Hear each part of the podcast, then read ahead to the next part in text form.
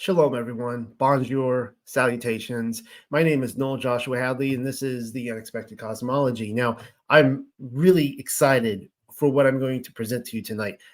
I stumbled on this by total accident. It just kind of one of those things that one thing led to another.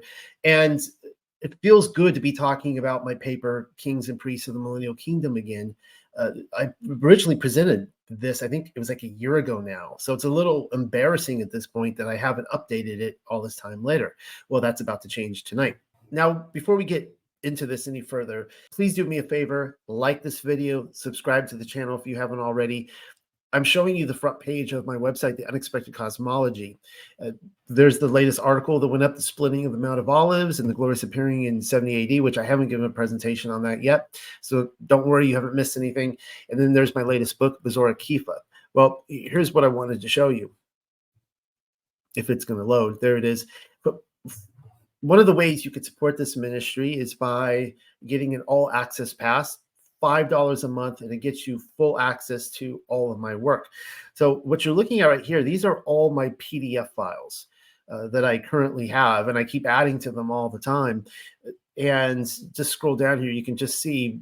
And I update them on this page. You can come in, download them, and these are some of these are massive. I mean, some of these are hundreds, you know, two, two, three, even 400 pages. Some of these, so, of course, you can sign up for the All Access Pass on my Patreon page. The link is below this video. Uh, $5 a month, that's All Access Pass. $15 a month is for the ebook uh, Readers Club. So you get all access plus a new monthly ebook. Uh, we have the the magazine that we send out every single month, $30 a month. That gives you the, the ebook, the magazine, straight to your doorstep, as well as all access. Uh, $50 a month uh, support gets you a brand new book every single month. We publish a new book here at TUC. Uh, it might be my own work. It could be a guest writer's. It could be a historical relevance book that we have pulled out of the the ash heaps of history and restored it uh, for your reading pleasure. And of course, seventy dollars will get you the book, the magazine, and everything else. You guys probably remember some of this stuff.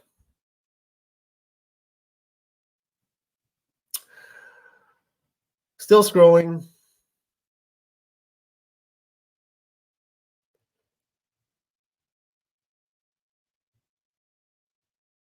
All right, here we go. Now, this is pronounced Vesica piscis. Now, I want to pronounce it like Pisces, like Pisces, but apparently it's Piscus. So I'm just letting you know up front uh, for when I don't pronounce it that way and I pronounce it the way it seems naturally for me to pronounce it. This is Vesica. Oh, hi, Rivka. I'm live right now. I'm live right now. Okay, well, I guess I need to stop or pause this recording. My baby just walked in the room. She just opened the door. I thought I locked it, but she's like a velociraptor. She can just open doors now.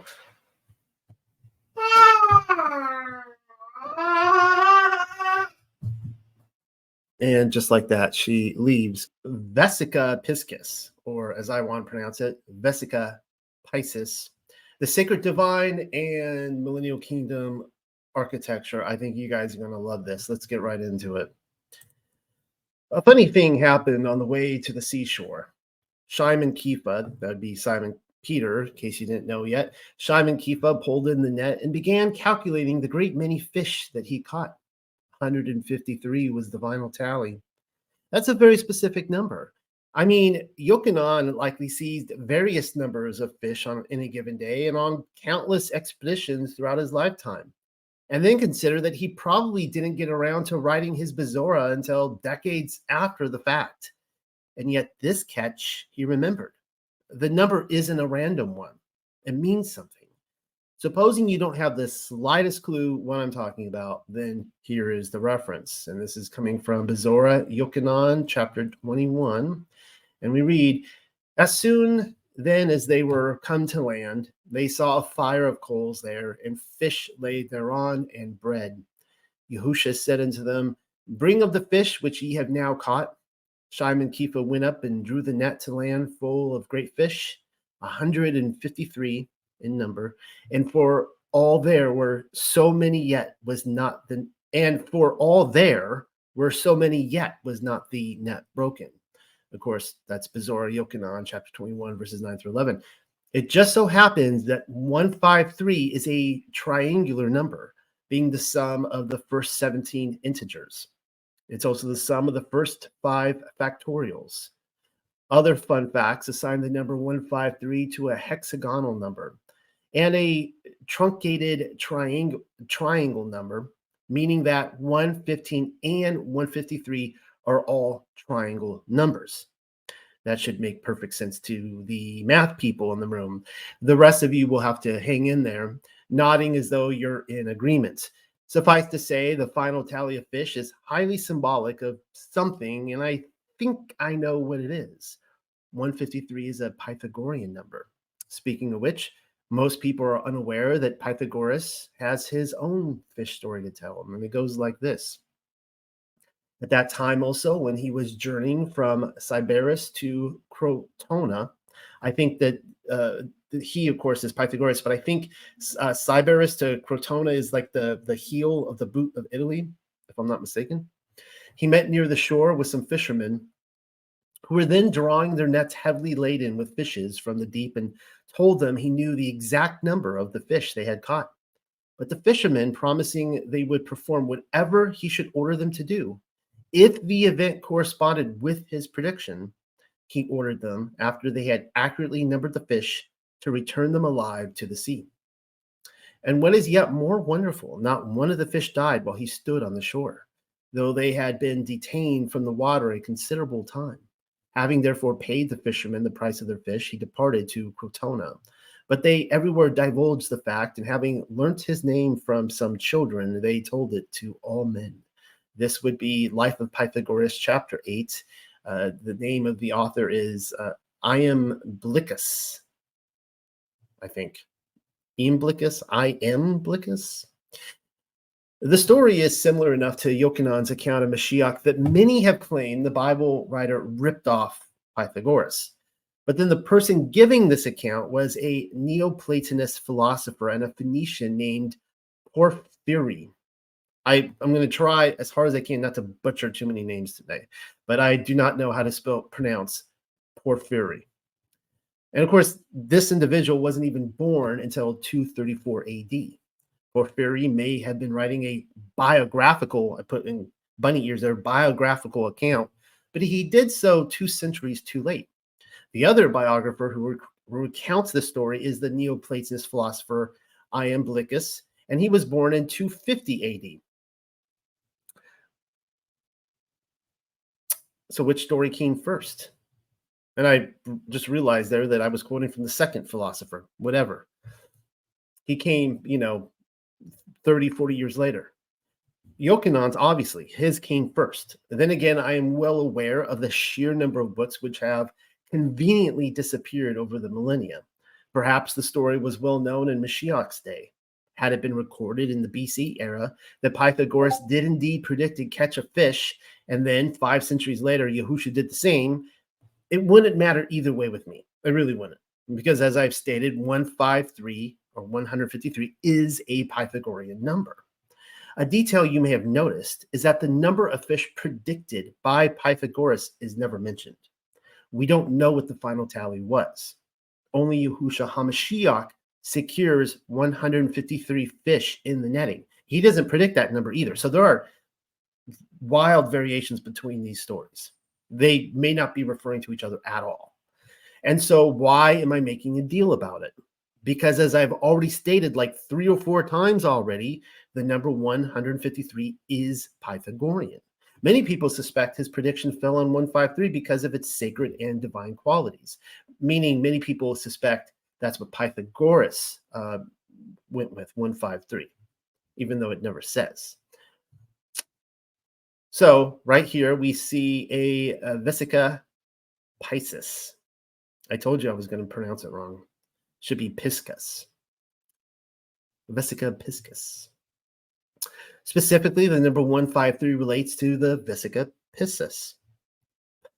I can't say it. Vesica piscis. The vesica piscis is a geometric composition formed by the intersection of two circles with the same radius. Do you see that right there? You got two circles and within the same radius.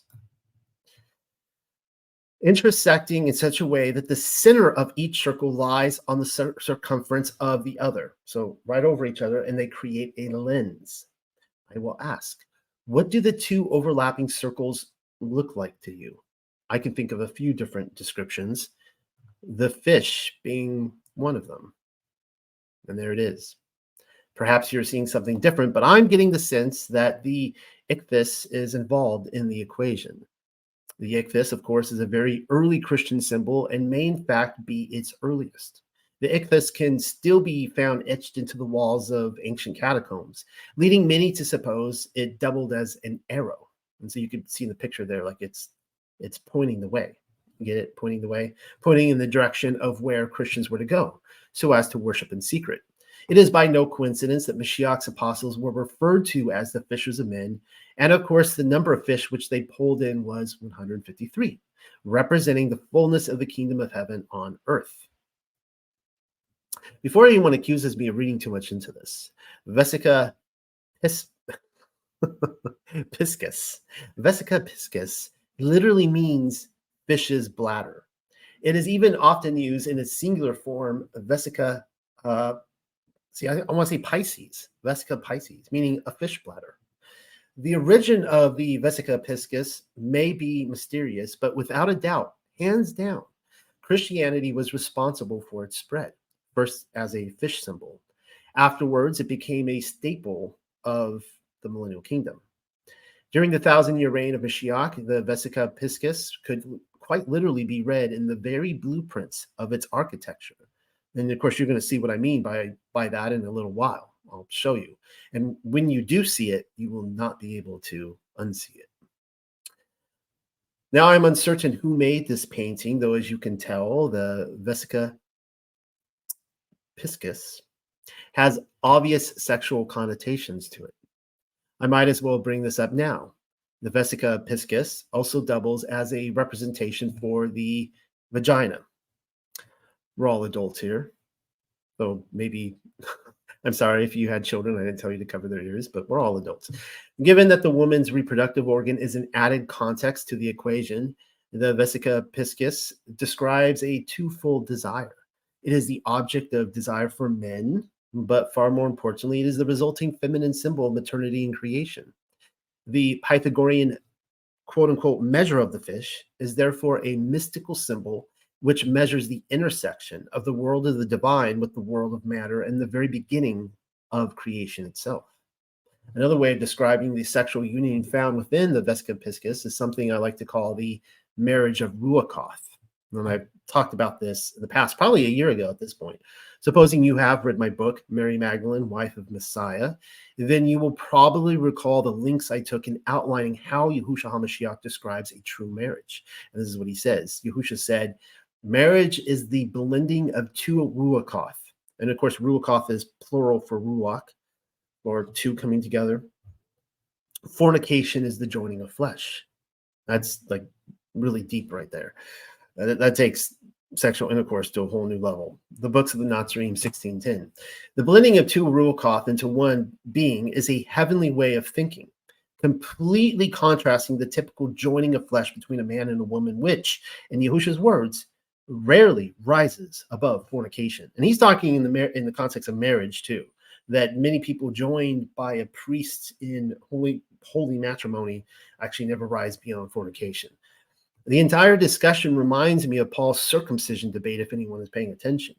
A great number of souls are outwardly circumcised, but they are still idolaters without the inner mark of Yahuwah. Like the marriage of Ruachoth, as found in the Vesica Pisces, the circumcision of the heart is through gnosis. It is something to be experienced which cannot be expressed in words for those who have yet to partake in the heavenly mystery. How many people think they have a circumcised heart, I wonder? Many to most is my best guess. We also see this quote from the book of the Nazarene. Salome said, Master, when will the rule of Elohim come? And Yahusha replied, When women place greater value on the treasures they hold, for men will strive harder for gold than for brass. When man and woman cease to pander to the flesh and become truly one in Ruach. For of this I assure you, unless man and woman exalt the Ruach above the flesh, they will not know life and glory. Jumping ahead another two dozen verses, Miriam Salome asks Yahusha when the rule of Elohim will come. The rule of Elohim is just another reference to the kingdom of heaven, what we're talking about tonight. The kingdom of heaven upon the earth, the thousand year reign of Mashiach. Yahusha's response has the woman placing greater value on her true treasure, her ruach, which is the gold, rather than her flesh, which is the brass. The spiritual man will strive after that in their sexual union the gold, not the brass. Only then will the two become elevated into the marriage of Ruachoth, resulting in a life of glory. And then we read this quote oh, also. Oh, this is from Bezorah Teom, uh, Gospel of Thomas. Yahusha saw some infants being nursed at the breast. He said to his disciples, These nursing infants are like those who enter the kingdom. His disciples asked him, Then shall we become as infants to enter the kingdom? Yahusha answered them, When you make the two into one, when you make the inner like the outer and the high like the low, when you make male and female into a single one, so that the male is not male and the female is not female, then you have eyes in your eyes, a hand in your hand, a foot in your foot, and an icon in your icon. Then you will enter the kingdom. And that's, of course, Bezorah Teom, uh, saying number 21. According to Bezorah Teom, we see the same thing happening. I am of the opinion that Yahusha is once again referencing the Vesica uh, Piscus when describing the person who enters the kingdom.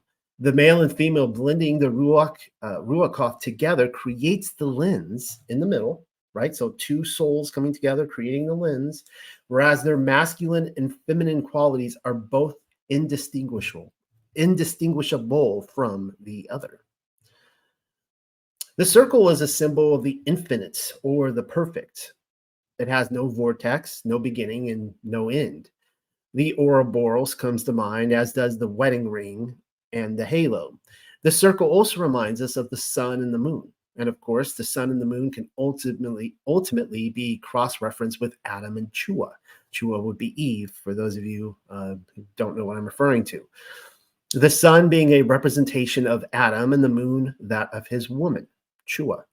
It is my opinion that they that the cyclical coming together of the sun and the moon, that is, when the sun laps the moon, may have coincided with the sexual union between the representative couple. Give me a few minutes to build the case for you. Immediately following Adam and Chua's transgression, the earth was cursed. But then there was also causes and effects to each of Yahuwah's pronouncements. Chua felt pain in childbirth because conception was a part of her rebellion with the serpent. Seems logical, no? And yet they were not the only created, created beings to fail at their intended purposes. Already the light of the moon had been diminished, so that the sun was appointed to be the greater light to rule the day, because the moon recited against the sun a false report. You can read about that in the Aramaic Targum. Here's a quote right here, Genesis 1 16 in the Aramaic Targum. And Yahuwah made two great luminaries, and they were equal in glory, 20 and one years, uh, less 602 and 70 parts of an hour. And afterwards, the moon recited against the sun a false report, and she was diminished. And the sun was appointed to be the greater light to rule the day, and the moon to be the inferior light to rule the night and the stars. What is this so called false report? We are not told. The immediate takeaway, though, is that creation itself is repeatedly documented as a series of conscious ruachoth, all of which are imbued with free will. And of course, in the very least, the moon seems to be somehow tied with Chua's transgression. Well, here is another book which gives better clarification. So, what is this from? This is from Bezorah Bar Navi, 4 4. That would be um, a Bartholomew. Kefa saith again, O tabernacle that art spread abroad. And Miriam saith, Thou art the image of Adam. Was not he first formed and then Chua? Look upon the sun, that according to the likeness of Adam it is bright, and upon the moon, that because of the transgression of Chua it is full of clay. For Elohim did place Adam in the east and Chua in the west. Okay, so pay attention that. Adam's in the east, Chua's in the west. Actually, that's crazy. I just pointed east and west too, where I'm facing. And appointed the lights that the sun should shine on the earth until Adam in the east in his fiery chariots, and the moon in the west should give light unto Chua with a countenance like milk. And she defiled the commandment of Adonai, therefore was the moon stained with clay, and her light is not bright. Thou, therefore, since thou art the likeness of Adam, ought to ask him. But in me was he contained that I might recover the strength of the female. Zora Bar Navi 4 4. And there you have it. The sun is a representative of Adam, whereas Chua is characterized by the moon. The fact that the moon has diminished in light due to Chua's transgression is not the points of this lesson. Try not to overlook the part where it says Adam was placed in the east and Chua in the west. Just as it is when the sun sets in the east and the moon fully rises in the west, right? So you got the sun coming down, moon comes up, and they're in the sky at the same time. Eventually, the sun laps the moon, representing the man coming to the woman. It is then that we are presented with the vesica piscis, uh, a coming together of both circles, which creates the sexual union. I'm not through yet. I have more references, and this one comes from the revelation of Moshe. And it says, Then Chua says to them, Listen, all my children, and my children's children, and I shall relate to you how our enemy deceived us. It came to pass, while we were keeping paradise, that we kept each the portion allotted to him by Elohim. And I was keeping in my lot the south and the west.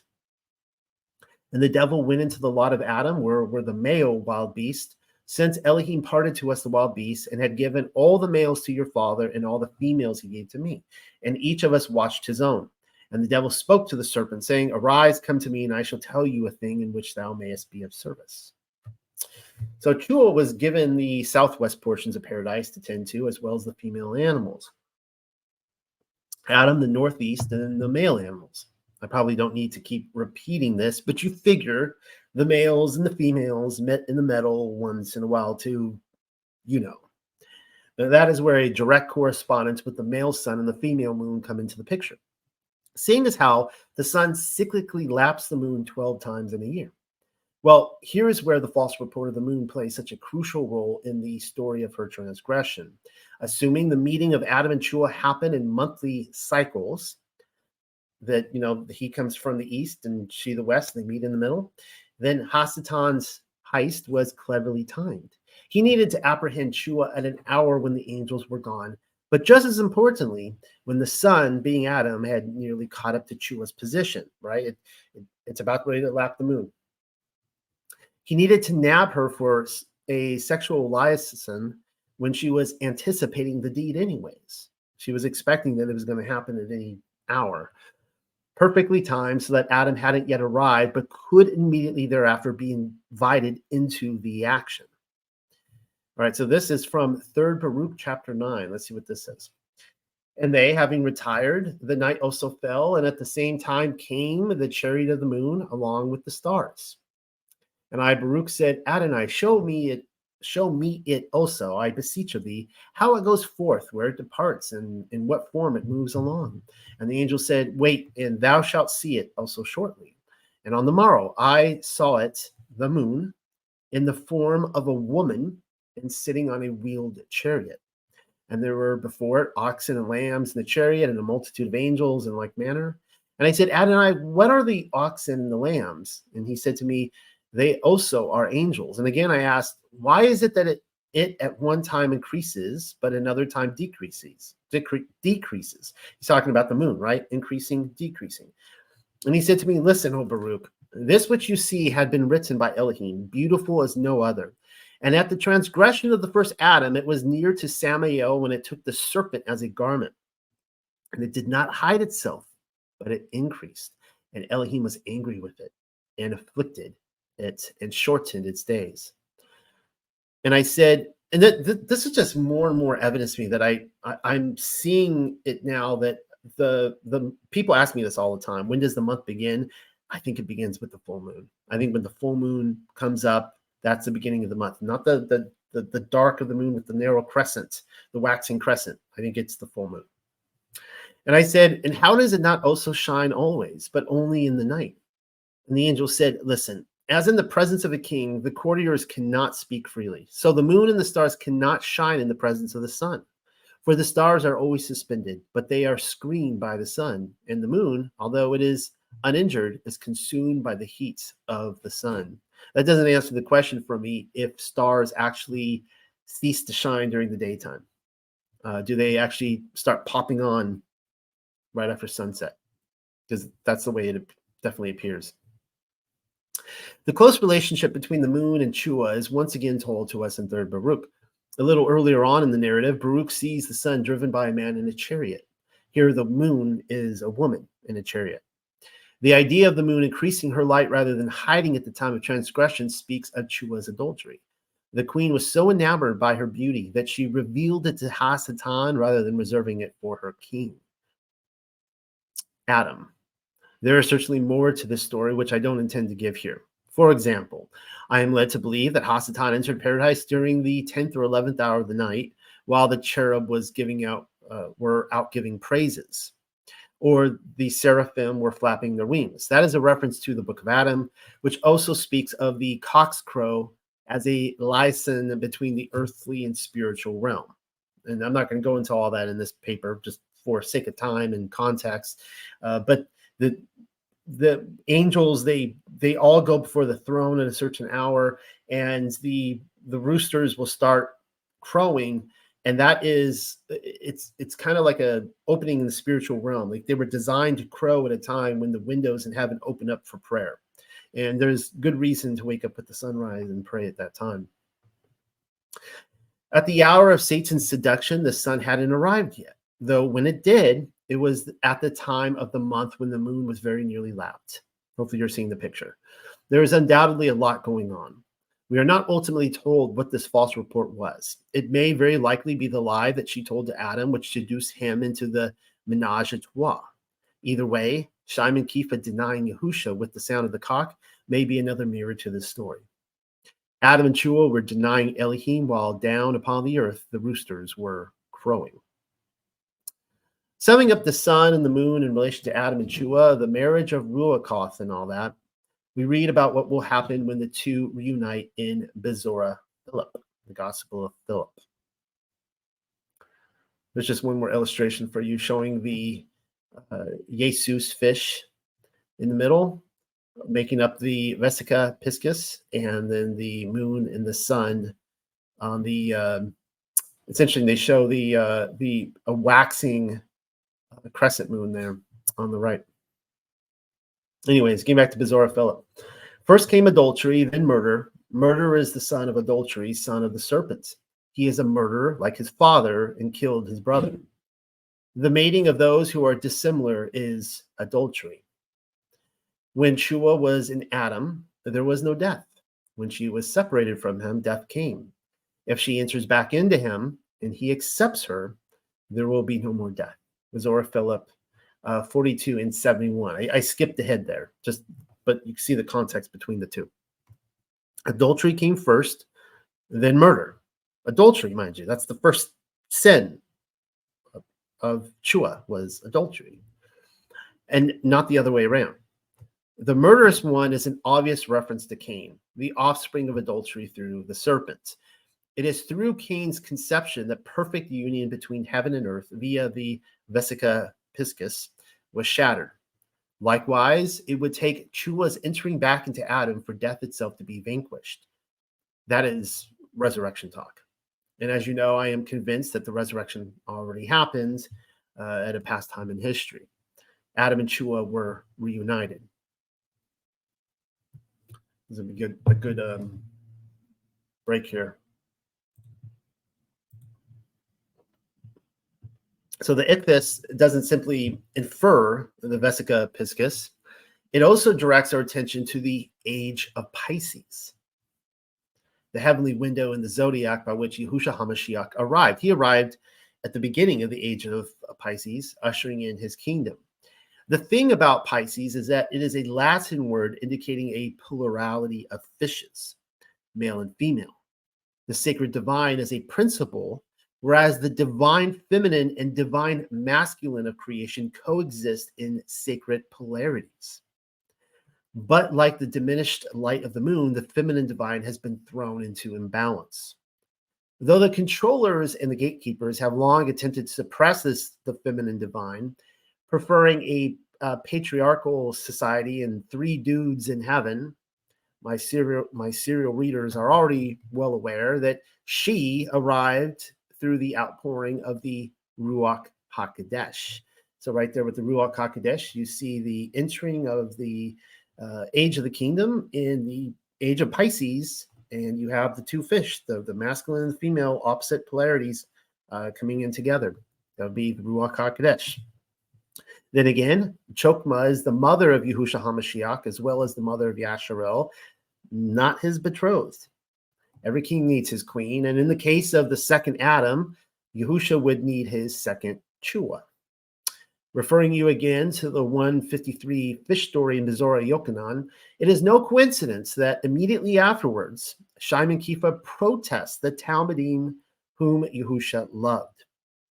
Kifa is forced to wrestle with Yahusha's proclamation that he would die, Kifa would die, the death of a martyr. He would stretch out his arms, whereas Mashiach would return for his beloved just as a groom would for his bride. The Magdalene is written, you can see the Greek there, how it's written. Uh, it, it's bearing the numbers 8 plus 40 plus 1 plus 3 plus 4 plus 1 plus 30 plus 8 plus 50 plus 8, all of which equals 153. The Migdol is the daughter of Zion, the second Chua, the counterbalancing fish in the age of Pisces. Not in any way to diminish the Ruach HaKodesh, but you know, you see how the the feminine has been completely ripped out of Christianity. And it's funny how all these people are coming to terms now with the the feminine Ruach Hakodesh, but they're still unwilling to deal with with the Migdal and how important of a role she plays. Like it's like no, no, it's three. You know, it's, it's dudes. there might be the third. The third dude might be a woman now, but no more women are being added. Right? No reservations, no room. Okay, I'm going to give you guys a minute to uh, check out this artwork here.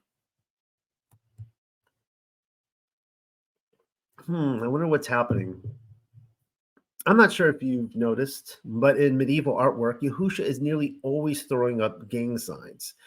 I'm only showing you a few examples, though I could easily go on and on and on and on, demonstrating a slideshow in the hundreds, if not thousands.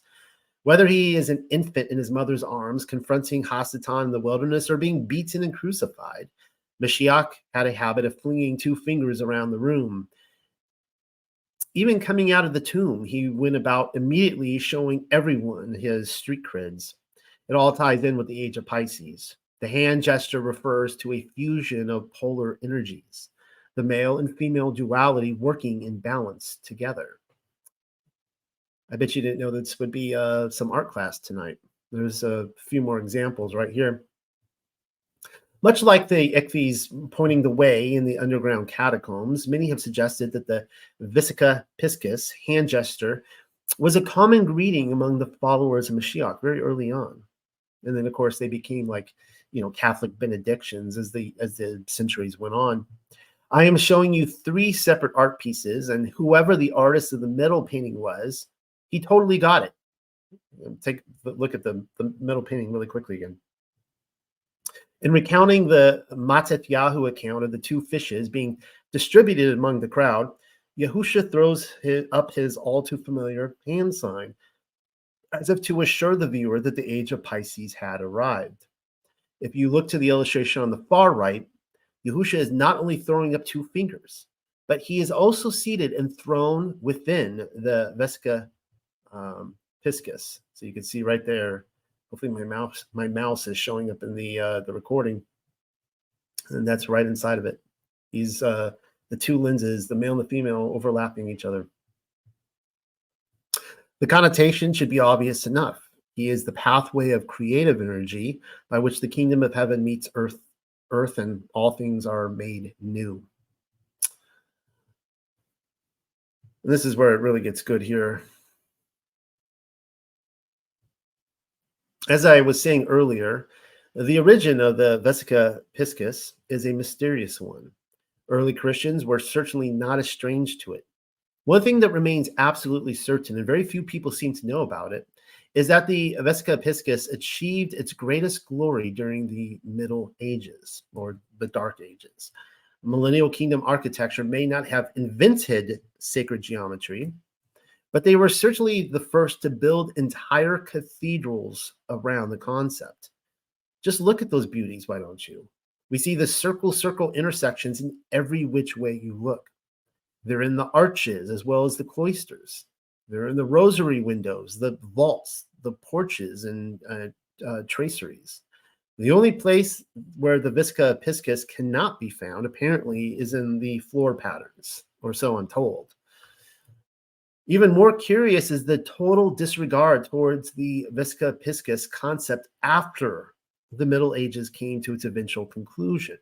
For whatever reason, which is not told to us, Enlightenment architects simply quit designing their buildings around the sacred geometry, geometry first established by the Gothic cathedrals.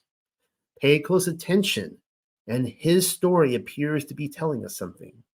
Heaven and earth came together during the Dark Ages.